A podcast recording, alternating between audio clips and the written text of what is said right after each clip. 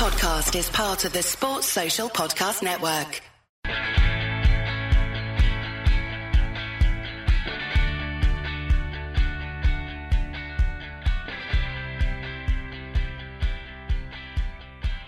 Hello and welcome to another episode of the Strettycast. My name is Dale O'Donnell, your host, and I'm delighted again to be joined by Shaun Connolly. Shaun, since we last spoke, how's everything with you and what have you been reading about when it comes to Manchester United? Or should I say, what have you been tweeting about when it comes to treads?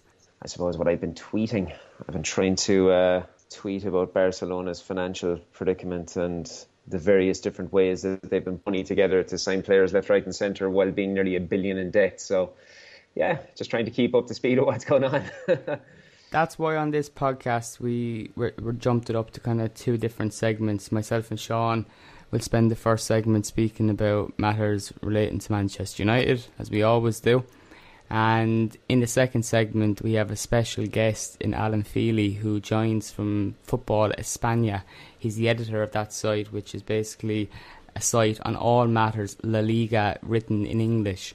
Um, Alan's an Irishman living in Spain and co- covers a number of different clubs. So he he's very very close to the ground when it comes to Barcelona. So we speak about some of the details there, the financial situation that they find themselves in, and of course De Jong. Um, but Shaun, want to speak to you about a few matters. Obviously, on the podcast, we've been kind of dealing heavily with, with pre-season. Um, but something that's popped up before we start, started recording tonight is Jesse Lingard has completed his move to Nottingham Forest on a one-year deal. Now that deal does not include the option for an additional year, so he'll be a free agent again in 12 months' time and and open to another big contract. I'm sure this contract is a 200,000 per week deal, which is huge for a newly promoted team. Like I can't imagine that's ever been done before. And it's quite a surprise, isn't it? Because prior to his exit or the expiry of his Manchester United contract, Jesse Lingard and his, with a lot of help from his brother Louis Scott, were making it very, very clear that they had such a fucking awesome time at West Ham and that they were nearly doing everything to signal that they wanted to go back to London um, and go back to where he spent half a season on loan and, and really impressed in their bid to, to push for Euro, a place in the Europa League.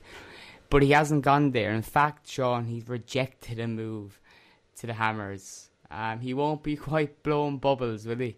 And when you've got an individual who was represented basically by part and principle from his brother, who was so very, very clear that he wanted to kind of shows an awful lot about the character of the man who was willing to turn down the club that took him in and gave him a new lease of life. Particularly when his man, when uh, David Moyes was was coming out today, being very very vocal and how much he admired Jesse and wanted him to turn, and they had made an offer for him to return, only for him to turn his nose up at it. Uh, the prospect of a one year deal, and essentially, it looks like it's he's following money. You would imagine the same role as he had when he was on loan there, which was a free role to enjoy his football and to be heavily involved in what West Ham were doing going forward.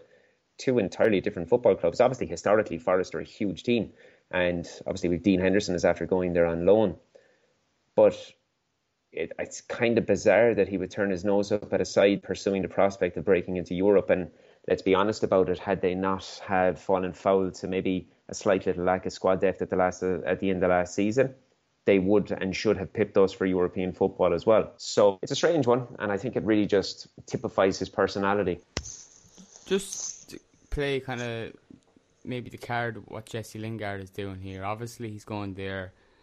The contract really suits him. He's going to get two hundred thousand pound a week. He is only there for 12 months, that opens the door to in, in, in another summer he's going to have the option to speak to any club he wants again. He's going to have the option to get that big sign-on bonus again. His agents are going to be p- well paid again. You know, it, it it's all very much in his terms, and I wonder is that why he didn't end up at West Ham because they wouldn't have given a deal like that not a hope. If you go across what's been reported, West Ham offered him a three-year contract, or at least a three-year co- contract with the option for an additional year. Mm. He was looking in around 180,000 pounds, and it's believed West Ham offered somewhere in the region of 150 to 160,000 pounds a week over the course of three years, guaranteed with an additional year. So it's not like that's small money. No, it, it no, it's not. But what I'm saying is, all parties considered would rather get these sign-on fees every year. And if Jesse Lingard get that one-year deal, which he's done, like I'm looking at this deal with Nottingham Forest, and I think they've had their ha- pants pulled down. Now, it, that it, that very much depends on whether in six to twelve months' time we look back at this and he's kept them up, and they've had a really good season. You look at the impact that Christian Eriksen had at, at Brentford when he went there in January. You know, he's a quality player, and Lingard's a quality player. He's a, he's a very good footballer. We shouldn't forget that. Um, for him, I think he could also be looking at this in saying the expectations at at Forest are to stay up this season. He can go there and help them do that, but it's also a team in which he can shine in, and that might give him that bit of an extra push in getting into that England team for the World Cup. You know, if he goes to a team like maybe, West Ham, maybe so. You know, it, it could be a bit of that too. He could be looking at a, a twelve a twelve month contract and just looking at the, getting into that England team and then making a decision after that. Well, look, time will tell. But um, I'm not, I'm not sorry to see him go. I think you touched on a very good point about him being toxic. I think it was quite clear last season that he was a very negative um, influence, and it's not something that Jesse was throughout his time at Manchester United. I think he's he had bad influences around him that wanted him to wanted him to make it very clear that he wanted out, and you know it beggars belief, Shaun, that United didn't cash in last last year.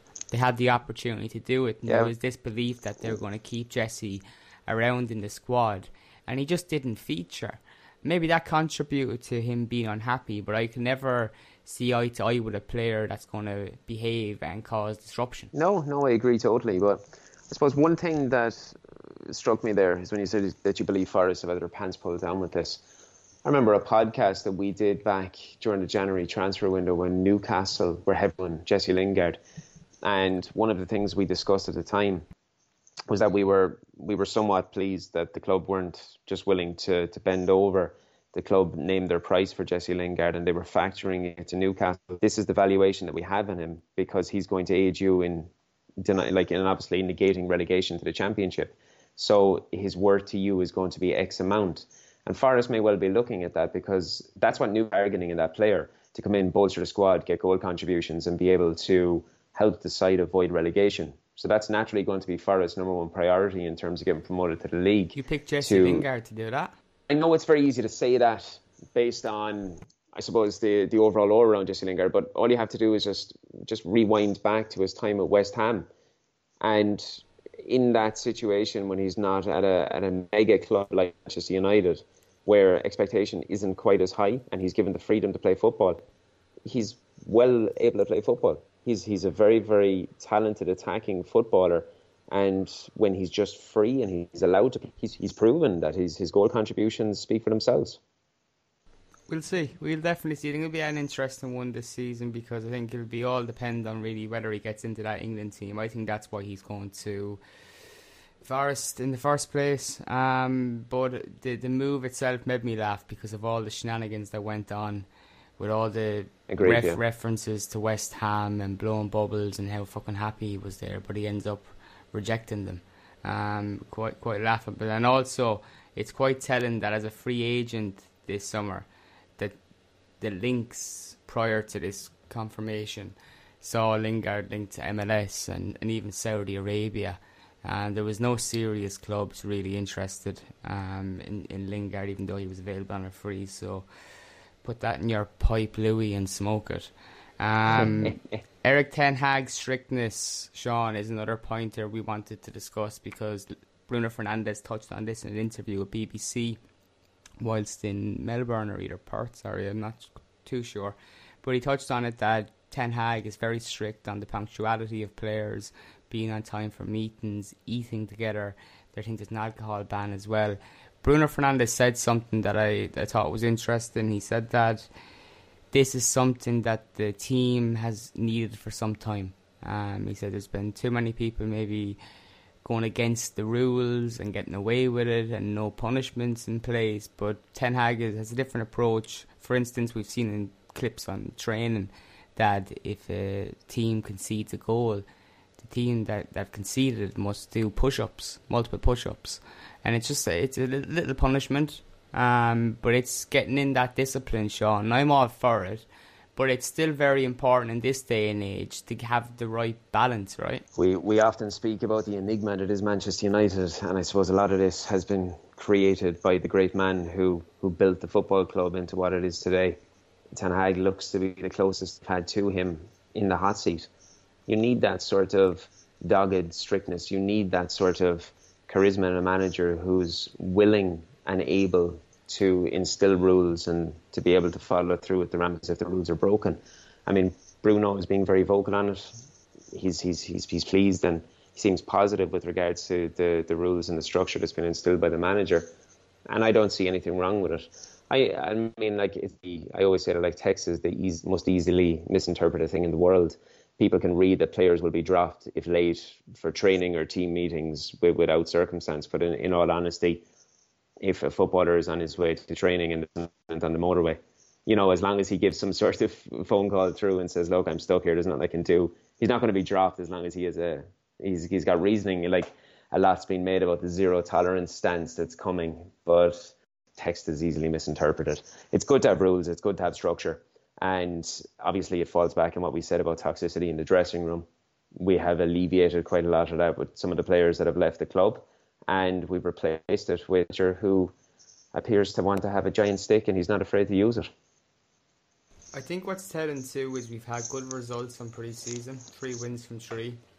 Yeah. Even at that, he's still quite bullish. We've seen the hilarious clip that surfaced online after the last game, a three a three one win over Crystal Palace, and in the the final moments United had the ball back in their half and the ball went to De Gea, who launched the ball forward, gives away possession, and you can hear Ten Hag on, on the touchline. David, what the fuck are you doing? yeah, it, it's just excellent. But like this is kind of he, he he wants what he wants from the players. He wants carried out for ninety minutes, and why that really impressed me is something that's been a reoccurring theme in, uh, in conversations with Manchester United fans for, for several years, going back to Louis Van Gaal, even maybe even David Moyes, is the man, how Manchester United have been incapable of going 90 minutes with a strong performance, of 90 minutes of demands.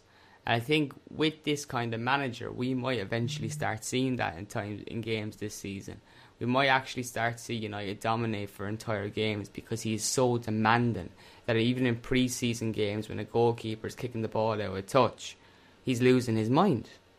Losing his mind by roaring at the player. Like we've had managers in the past that wouldn't have done that in a competitive league game, even if their their job was on the line.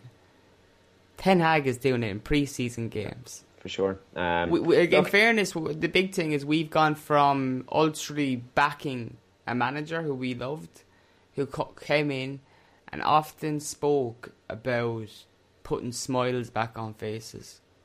Like that was the yes. his like that was his job as Manchester United manager. But ultimately, it's much more to that. And what I've been really impressed by, and it's early days, results will speak volumes what I've been really impressed by was every time that Ten Hag has been been asked by reporters of, can you compete with City and Liverpool next season? He could shy away shy away from that question, and realistically look at that his team and say no, we don't think we could, but he hasn't. He because he what he's telling his players is, I expect to go out to expect to win every game, win every match and it's just a different aura around the place. I think his strictness on the players is telling, but the the aura and the way he's speaking, I I think he sounds like a Man United manager. I really do. I think he knows what he wants, and it's really encouraging so far. But like you got to remember as well, this is a guy who has known pretty much nothing but success in his career. It's an entirely different mentality coming into the club. You're looking at David Moyes coming in. What did Moyes win? You know, you got Louis Van Gaal, obviously massively decorated manager, but coming toward the, the twilight of what was his very, very successful managerial career. You know, you got Solskjaer there, who, as you said, we loved and we supported, and ultimately did a fantastic job settling a very, very tempestuous ship that was left behind by Mourinho, even though he was very successful in delivering trophies and silverware. The damage he caused behind the scenes was there for all to see. We've got a guy who's coming to the club now who knows nothing but success. He's got a track record in players. He's got a track record in man management. It's almost like little bits and pieces of the best part of all the previous managers amalgamated into one. Like when you looked at Solskjaer, Solskjaer was very, very clear. He left the training to his job was man management. Well, Ten Hag loves man management. He also loves going out onto the pitch and being meticulous in his in, in his approach. You know, we'll take Solskjaer for another example. People critiqued him because he sat in the stands and he watched in a monitor and he stayed sitting down while other managers ran their arms around the place. Ten Hag is down on the touchline screaming because someone kicks the ball into touch. It seems like it is all of the best parts of the, the, the managers all rolled into one. Now, ultimately, look, it's only pre season, but if we were beaten 4 0 by Liverpool, they'd still be writing about it today. I mean, that Darwin Núñez hit a hat trick today for Liverpool in pre season and it's been glorified across social media by all these publications. Yet last week it was a pre season friendly. So there's narrative are constantly going to be portrayed with Manchester United. It's preseason, the players care, they look happy. There's fluidity in movement, and even though it's preseason, it looks like there's some bit of structure and the front three are buying in. And it looks very positive, and it's all as, as a result of his managerial skill set. Now, what I'm going to do here is I'm going to lead in with uh, a question here for you. Quite a bit of response, and we'd like to thank everybody that takes the time to be able to send in any questions for us. The first question that I have is coming through Twitter from Mr. Keen Franey. Now, Keen is asking, what is the biggest difference you both have seen from United since Ten Hag has come in? Leads on pretty well from what we were talking about. Yeah, I think for me, it's been the influence on fullbacks and in how drastic that has been because in recent years, through recruitment and even managerial preference, we've almost kind of ignored the modern need for, well, the need for modern fullbacks. The need for a fullback to get forward, to send crosses in, to, to be one of those playmakers. And you look at the likes of City, they're their fullbacks operate in, in the in midfield for most of the game. They don't really operate as fullbacks. You know, those players are being trained nearly to to graduate into different positions later on in, in their career and, and develop their game, an all round game. So I think we're starting to see a bit of that. The likes of Diego Dalot and, and Malacia and Luke Shaw and that have been asked to kind of get further forward, overlap, um, and it's it's encouraging. I I think look, it's going to be challenging for some of these players. I think Luke Shaw is one one I, I would single out that has not impressed one bit on tour. I don't think he's given Erik Ten Hag anything to really hold on to. Um, I don't know will that be damning on him when it comes to the first game of the season against Brighton. But I think at least with Malacia, he has a player that was understanding of his system. And I wouldn't be surprised in the next few pre-season games, the, the next one against Aston Villa, if we see Malacia start instead of Shaw at left back. Um, for you, for you, Shaun, Keane wanted to know your difference or your main difference that you've noticed as well. I suppose the intensity of this of the side. We've had three pre-season games. We've obviously had a lot of goals, but the one standout thing for me is the overall press that I touched upon a minute ago from the front three it doesn't seem to be aimless pressing, and that pressing that Gary Neville made mentioned to many many times, where it was just pressing for cameras. There there appears to be meaningful pressing from the front three, and obviously it was highlighted in the very first game when Martial pressed down and got the goal from it. So it's an intensity, a fast pace, and uh, a meaningful press. So I hope to see it continue. Another question in from Twitter from midfield Mastro.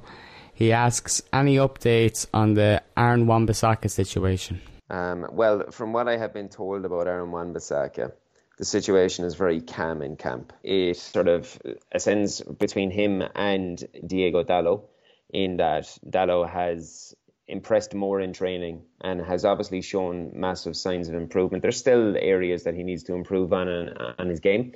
He's developing quite the relationship on the right wing with um, Jadon Sancho as a result, Wan Bissaka is was is and was being given an opportunity in training to be able to, I suppose, prove that he can have a role in moving forward. But at the same time, both the club are open and willing to sell him should they receive a suitable offer, which they have not got yet, as best as I know. But Dale, to you, if they were to sell him, do you feel like they could dive in to replace him, or do you feel like there's someone internally there that could make the step in instead of him?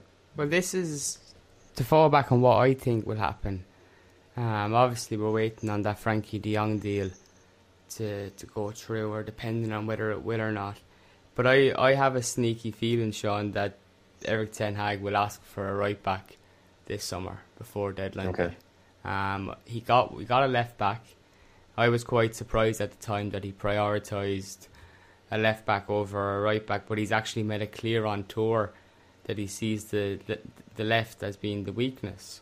Um, now I don't think United fans would agree with that from last season, but it's something that he's noticed and he's got a left back in. So I, I just wouldn't be surprised if, if if we did, but maybe Dalot can can impress in the remaining preseason games and get get benefited out. But I do think there'll be a a right back signed. I think if if if they got money for Wan-Bissaka this summer, I think that would definitely see a right back come in.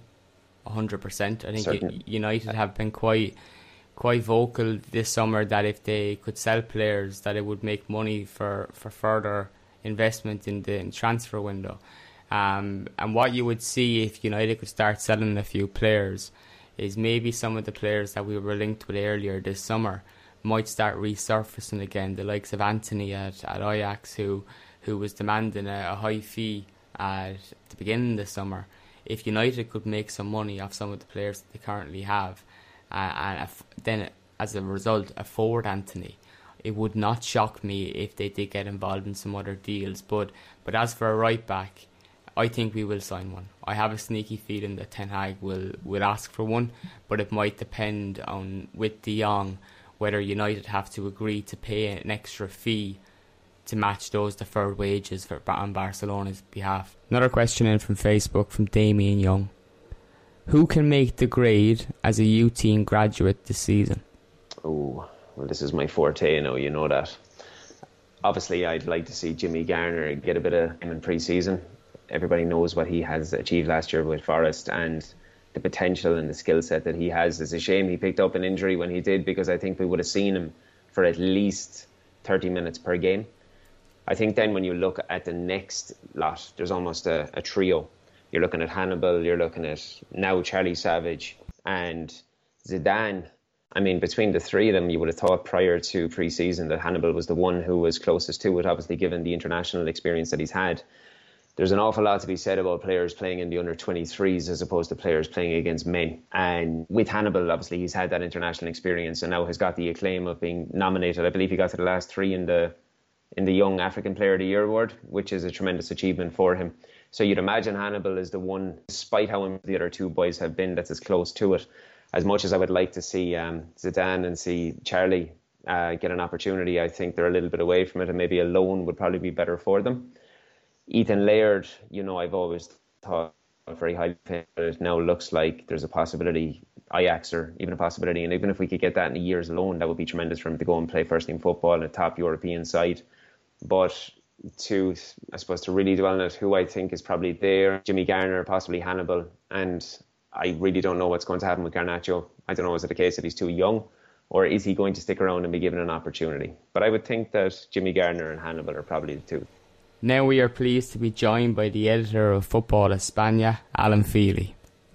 Alan, I brought you on to speak a bit about obviously Frenkie de Jong, and that's the the big story surrounding Manchester United this summer following the arrival of Erik Ten Hag.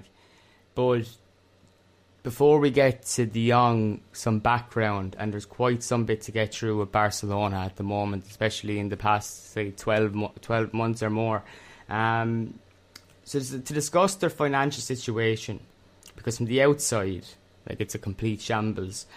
Do you believe this, what we are seeing currently, like literally selling all their, their future revenue and whatnot, and stadium rights, or named the stadium rights? Do you think this shows that Barcelona pushed so heavily against UEFA when it came to the Europa Super League? Like they didn't want to let that soar down.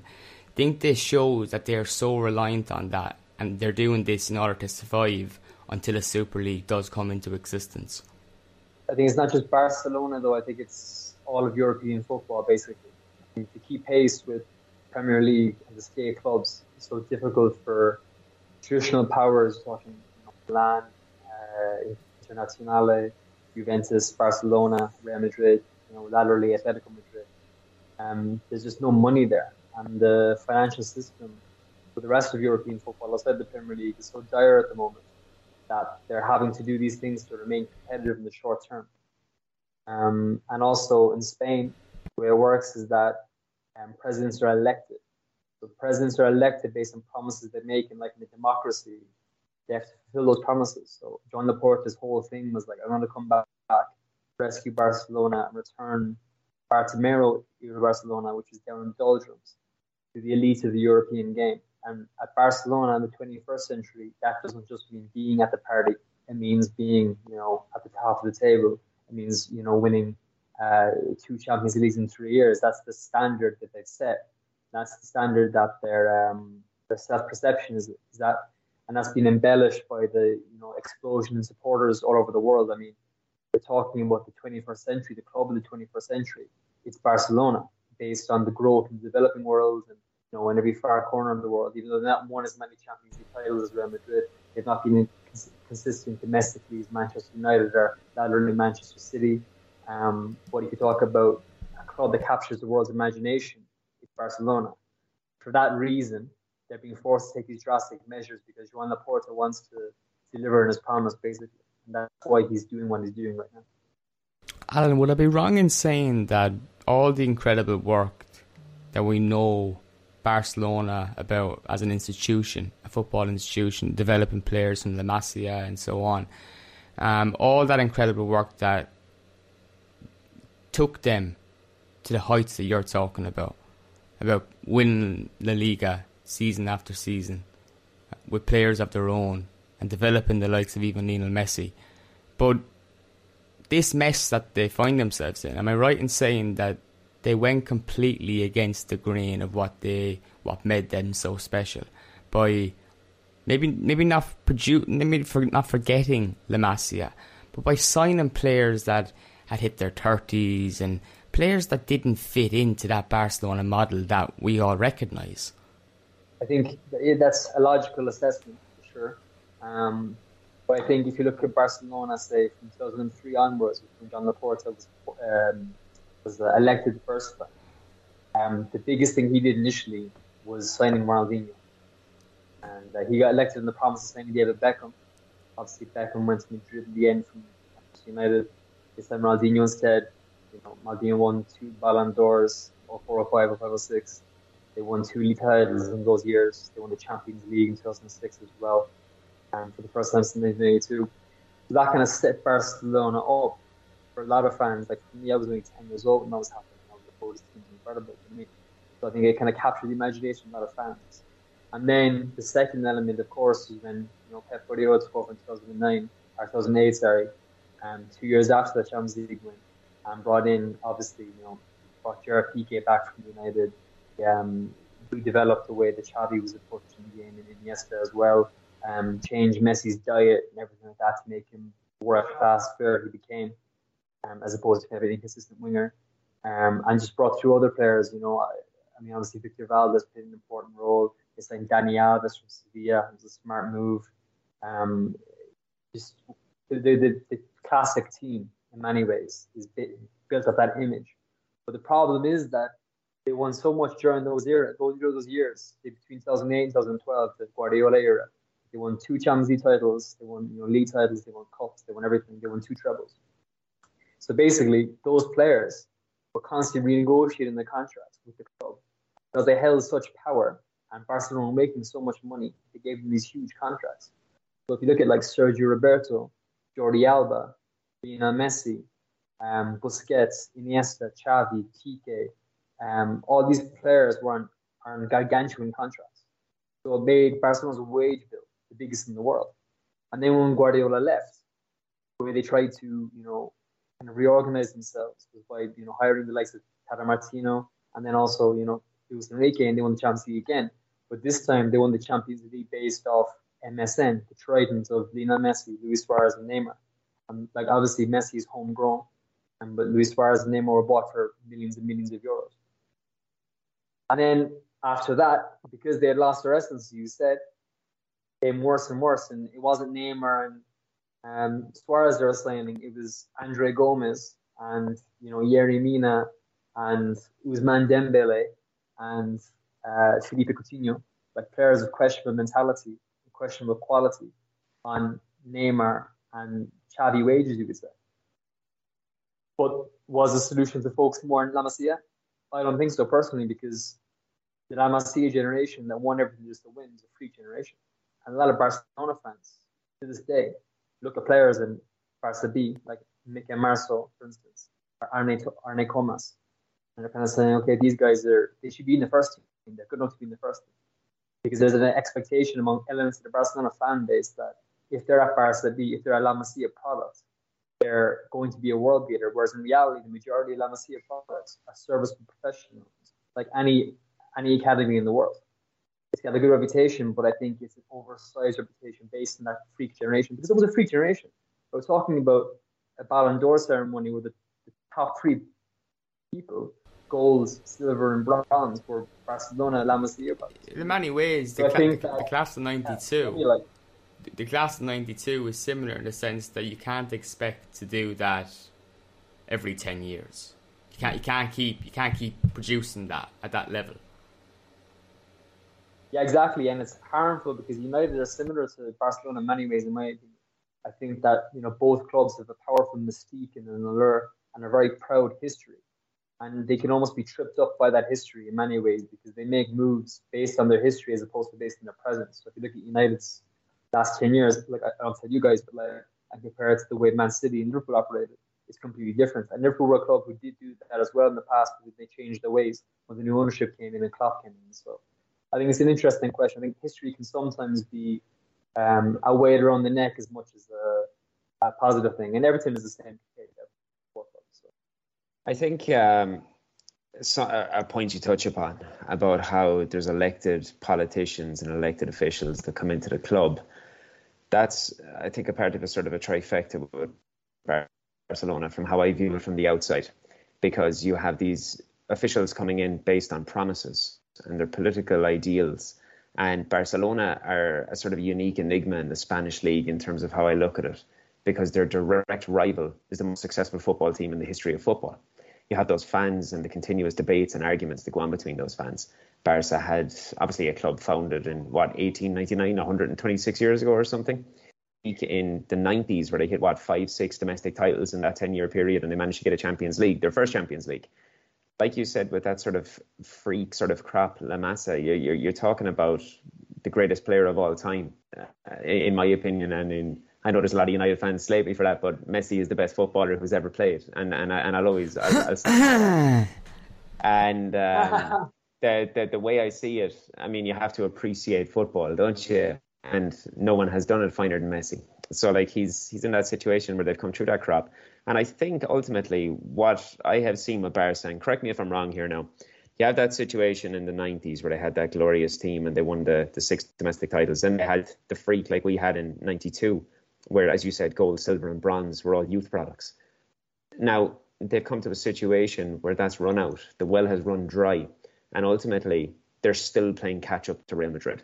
Real Madrid have just gone through a situation where they're supposed to be in a transition year, and they've still managed to win the league and the Champions League.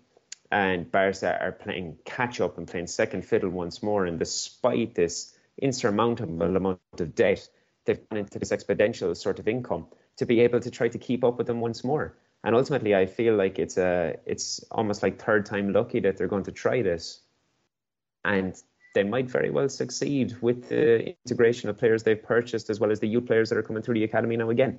Yeah, perhaps I think their whole ambition really this summer and with their business has been to build a team that's able to compete with Madrid now. And the funny thing is, they actually aren't that far away from Madrid. Like, don't forget this: they beat Madrid four 0 at the Bernabeu in March one that won the Champions League and won La Liga. And obviously, we talk about crisis when Barcelona is accurate, but like Barcelona's crisis isn't exactly the same as like with respect even United's crisis. I mean, they did finish seventh. Yeah, like they still finished second. You know what I mean? Like, and they've gone out and bought, you know, the most lethal striker in European football. Um, you know, a very, very good winger in Raphinha. You, a very good centre back, Andreas Christensen, very good midfielder, and Franck Kessie, who's just coming from the Scudetto winning Milan team. He's underrated, I think, as well.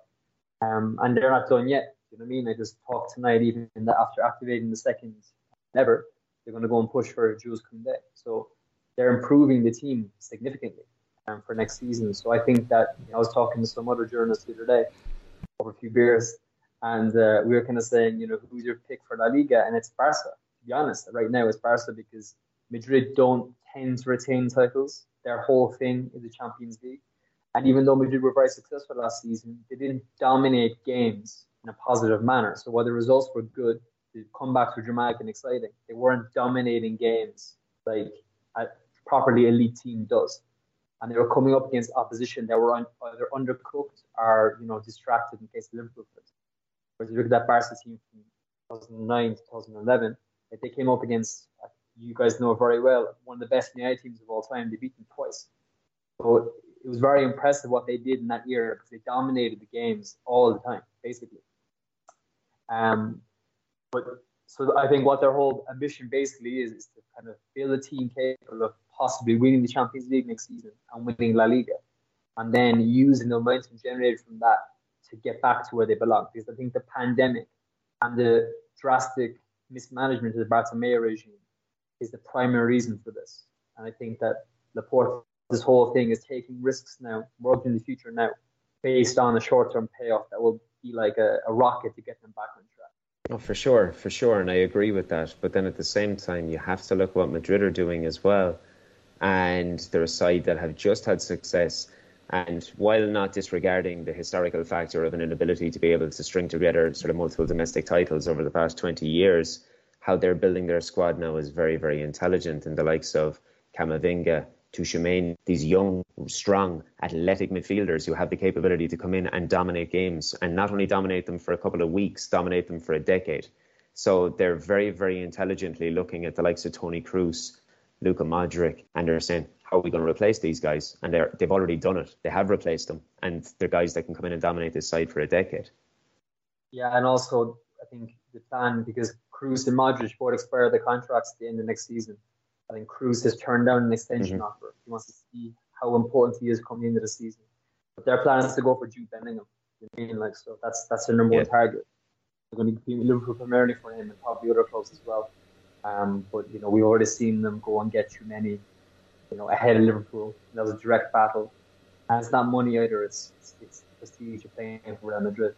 So yeah, yeah, they're definitely they've done very well as well. I think both of these teams as opposed to the clubs are in a good position going into the season, especially if Barca pull off the defensive acquisition that they need to make.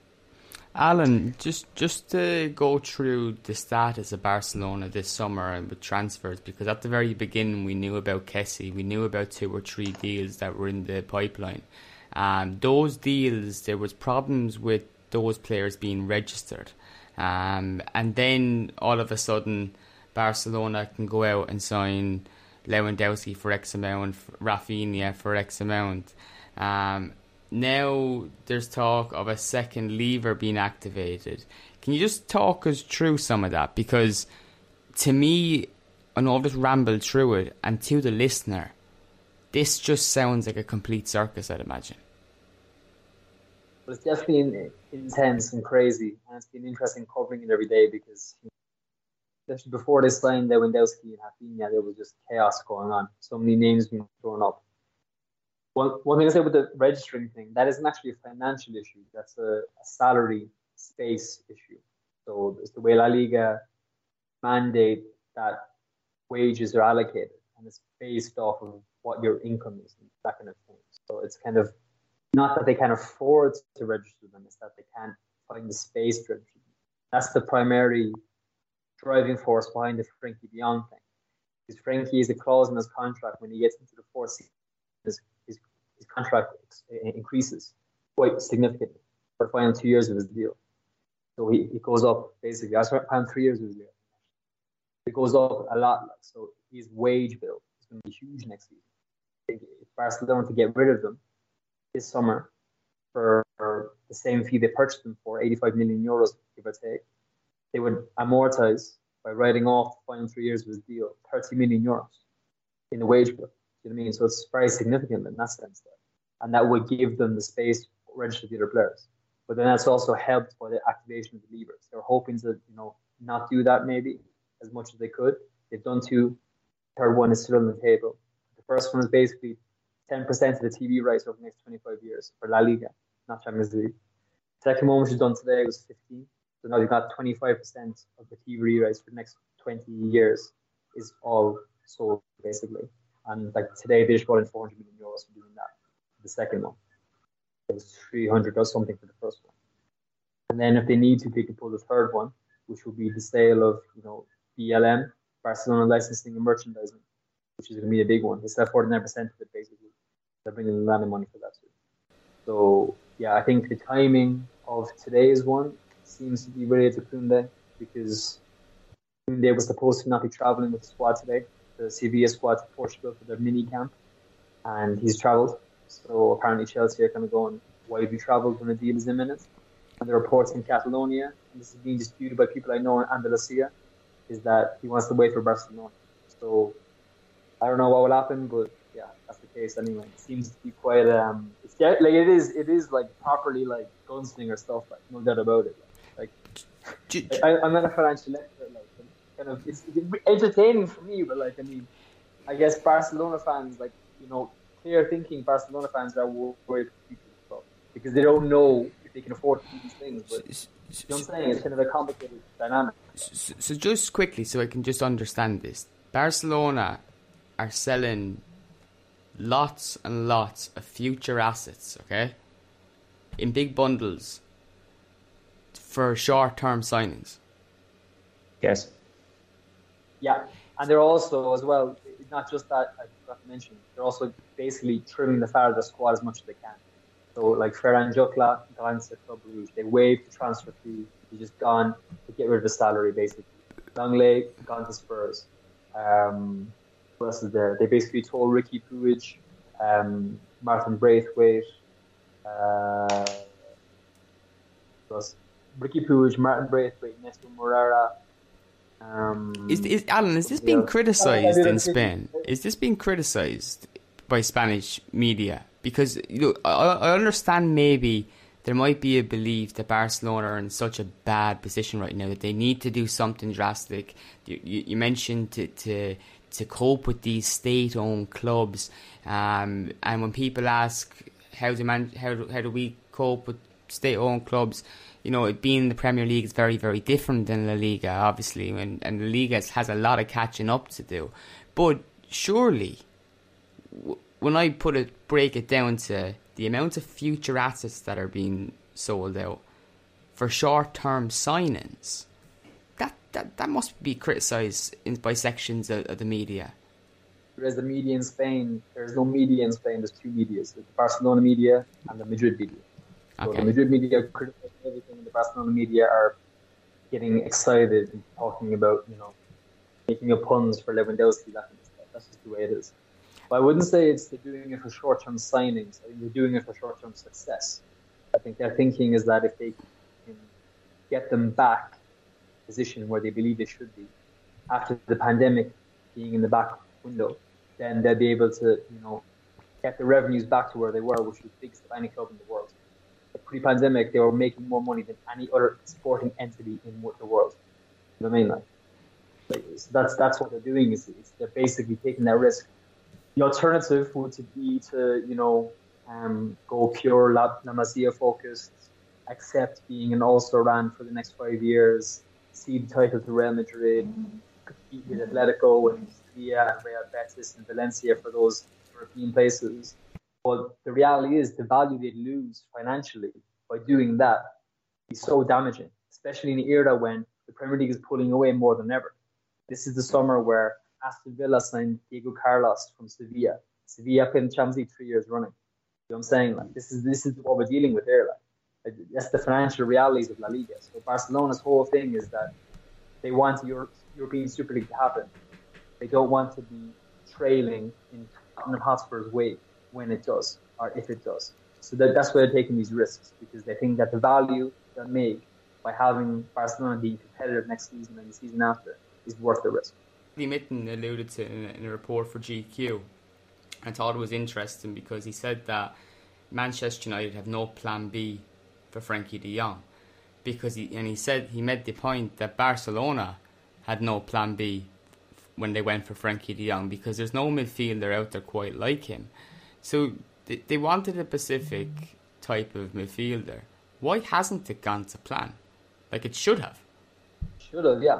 And I saw Ten Hag's comments after the um, Palace game. He was talking about midfield targets, and he kind of said we have a man in mind for that kind of number six position.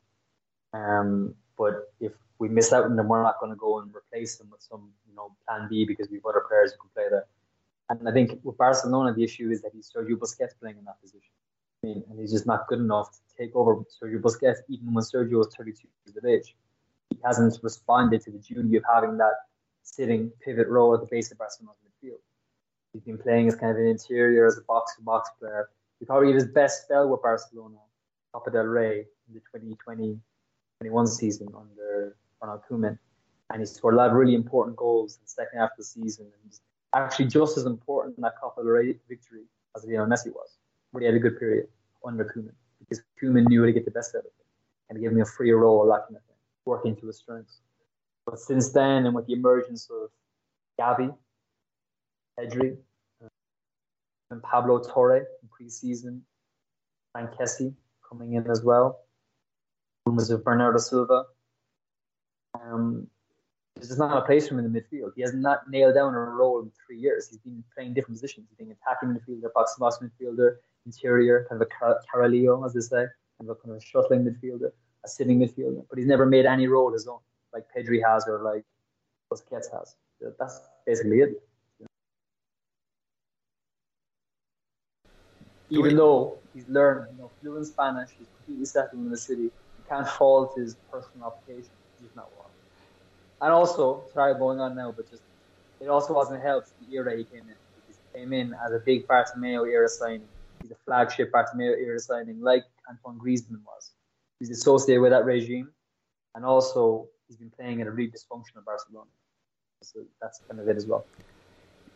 The way you answered the first question about Frenkie's stance, um, that he wants to stay, and then you spoke about more so Barcelona's stance. Can that become a problem as this saga drag, drags on? Could that become more of a wake up call to the young? Because as of now, there's only one route out of Barcelona, and you, you're after mentioning five or six midfielders. You can only play so many midfielders. Is there a, an almost a bit of a feeling that De Jong won't have a place at Barcelona next season? So, so what? Why would he stay? Well, that's well. See, that's, this is where it gets a bit complicated because basically, apparently Xavi has told him that he wants him to stay.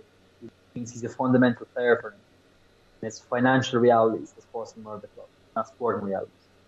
And I believe that I mean Xavi has that conversation over summer, saying, you know, I value as a player, but it's the club's regard to sell you because of the financial realities. Xavi doesn't care about wages. Xavi cares about a player. And the truth is that know, there is a separation at Barcelona between the club and the team. In terms of Xavi has a good relationship with all the players, with Ousmane Dembele, for instance, all these kind of players, kind of fringe players, being at odds with the club. And Laporta is taking a different position because he has to. The reality is that Xavi and Laporta are working in tandem, but maybe it's more a good cop, bad cop than people think it is. Maybe Xavi isn't being as genuine as he's purporting to be with De Jong, for instance. Maybe he is working in tandem with Laporta in that sense. That's, I think, why, because Laporta has told, uh, Xavi has told him that. But then, at the same time, I think, looking at it logically, the wages he's earning, the money he's cost, the wage base free up by leaving, the money he'd bring in, I think it makes more sense for Barca to sell him than keep him. That's the options they have in midfield. When he played against Inter Miami in a friendly in Miami two days ago, he plays as centre back. Maybe that was a message. He's played centre back before for Barca, but I don't know. I think that his days are numbered, and I think that he'll eventually accept he needs to leave. Um, but whether it's to United or to Chelsea. This has happened with a lot of players at Barcelona in the past, and it can get quite political. And you see then, as a result, fans turning on these players. Um, has that been the case with Frenkie de Jong? Like, how do the fans feel about this? Because it's a player that the club are trying to push out. You mentioned Xavi wants to keep. So then, as a result, I'd imagine that the fans are quite split. I think the fans like him generally. I think he's well liked. He's, like I said, he learned Spanish. He's pretty good uh, using Castellano in Spanish. He loves the city. He loves the club, and he's you know Dutch. He's a midfielder. He's elegant. He's in many ways the archetypical foreigner who comes and lives in Barcelona and settles perfectly in the club. The fans like him, and also unlike a lot of other players, there's no questions of you know, poor professionalism or being absolutely useless. Like, I mean, you, it's a Coutinho staying and being just absolutely terrible, and then you know scoring his Man United Nou Camp in the Champions League and putting his fingers in his ears, you know, this kind of thing. Um, Ousmane Dembele and his questions of professionalism. It does none of that really at all with Frenkie. He's pretty um, what's the word? He's kind of the model professional in and I think he's liked by the supporters. So there's no supporters. And finally, how can Barcelona expect De Jong to walk away when they owe him 17 million euros and not pay him? I know it's not due as of now and it's due at the end of his contract, but if it's something that he deferred, you think out of a kind of a gentleman's agreement that will be paid in good gesture. It just the reason why I'm asking that question is I think a lot of people that are reading this from from our angle feel Barcelona are being very very shifty, if I can say that. Yeah, I, mean, I guess so, and it, it is obviously the man deserves his money, but I guess Barcelona are. It's, it's not a. It's, it's an either or situation. It's either you leave the club now, get your move, or you don't and you stay and you're not going to really play. You're not going to be important. I mean, like, is 17 million euros that much to Frenkie? He's going to stay at club where he knows he's not wanted. I don't know. Do you know what I mean? I mean, like, and is it shifty? Yeah, I mean, of course it's shifty. Barcelona are, like I said, they're now. They're taking these risks. They're making these calls that are not ideal and questionable, but players in the past did the same to club. It's like I always say, football. There's no such thing as loyalty. Doesn't exist. Like, my opinion, footballers and football clubs are basically two trains going the same track, and when their circumstances are mutually beneficial, they stay together. But when it's not, they're going to go apart. You know what I'm saying? Like, so it's not a case of club being disloyal to a player or a player being disloyal to a club. It's just a case of natural circumstances no longer aligning. And while it's unfortunate, well, unique in the way that they've afforded the wages and kind of held that back, that's an additional problem. I just can't see him getting the money and leaving. I think he's going to have to stay to get the money. I just don't see him staying given the circumstances. I'd be surprised if he does. I know that footballers and football clubs are on a different planet to us. We're merely peasants just watching on from far, far away. But there's a situation that's been very, very similar to this with their rivals in recent years, and Mr. Gareth Bale, when he was very clearly told that you're deemed surplus to requirements, and he said, "Well, I have a contract. I don't necessarily need to go anywhere. I can play golf, and I can still get paid." And I suppose the biggest thing with it, it's it's the whole moral side of it, and it's really showing that. I mean, surely, surely, if it's a situation, I don't know the full contractual ends of this, but if Barca have gone to Frenkie like two years ago and said, "Is there any chance you can defer X amount of your wages and we'll give them back to you at the end?" Surely a solicitor looked over it. Surely there was some sort of a contractual agreement that would state if we sell, if we sell you, if your contract is is null and void, that you're still due the money that you're owed. But it would seem as though that's not the case by the way this is being approached. But it can't be because if it was, then it'd be legally enforced. Like it seems to be a gentleman's agreement type thing, which I yeah. in businesses are a dangerous thing to enter in, in the first place. Because I think it's incredibly naive. Yeah, it, it is. I mean, like, but at the same time, I understand why he did that because you know it's kind of like like it is bad. Like, like it's basically Barcelona came to all the players and kind of said, okay, guys, we hit by the pandemic. We need to try and register new players. We need to try and We have to get rid of Lionel Messi. To take pay cuts to make the club stay alive. Like so, they were kind of saying, okay. Frenkie was probably thinking, I'm going to be here for the next ten years. I'll do it. Like, I'm, Yeah. I'm making a lot of money. And now the way it's worked out is he's surplus the requirements. So it, it must not be contractually obligated or contractually, what's the word, kind of, you know what I'm saying? It Yeah, must yeah. be a genuine which which which is in in this particular situation for that amount of money. I get what you're saying that in the grand scheme of things, that amount of money is pocket change to a footballer. But it still seems crazy that it was a gentleman's agreement and a handshake that instilled this particular arrangement. It's just it's madness. It it really typifies the entire situation that Barcelona are in at this moment. Must have been arranged in an Amsterdam cafe or something. I guess I guess what I want to do maybe like they said, if you fulfill the contract, you get the wages back. If you don't, you don't. You know what I'm saying? But that could have been the way to do it. But regarding the Gareth Bale comparison, I wouldn't say in a million years frankly, would you Gareth Bale. But like, listen, Gareth Bale is, I know he's a popular guy, but like, I think the way he managed his career at Real Madrid is disgrace, frankly. I think the way Bit of an enigma, right? Wasn't the it? took the wage he took for those many years while contributing nothing to the team. Let's just say I don't think it was a coincidence that when he left Real Madrid, very few players posted goodbye messages of the day, not one. You know what I'm saying? I think He started think- speaking Spanish when he went to mm. MLS. Yeah, to Los Angeles FC. Yeah, yeah. But I think I think Frenkie's a different character. Frenkie's competitive. Frenkie cares about his career. He cares about his career path. I really like Frenkie as a person as well as a player. So I don't. But think he's he also in ever- his prime, isn't he? He's also in his prime right now. five years old, man. Twenty-five years old. Yeah, yeah. And he just got engaged to his missus, like so. He's probably be like you know. I'd, ima- I'd imagine with those engagement rings, you can't wait to take walks down Salford Quays. Um, Alan, thanks so much for joining us on this podcast because you've been on before and it's great to catch up with you in all matters La Liga. Like I said, you're you're renowned now. You're you're appearing on CNN and we'll have to get your autograph and, and, and so on, verified and so on. Um, so yeah, thanks so much for joining us. Make sure you subscribe to the Stretty newsletter at stretty.substack.com forward slash welcome. And we back with another podcast at the end of the week. Sports Social Podcast Network.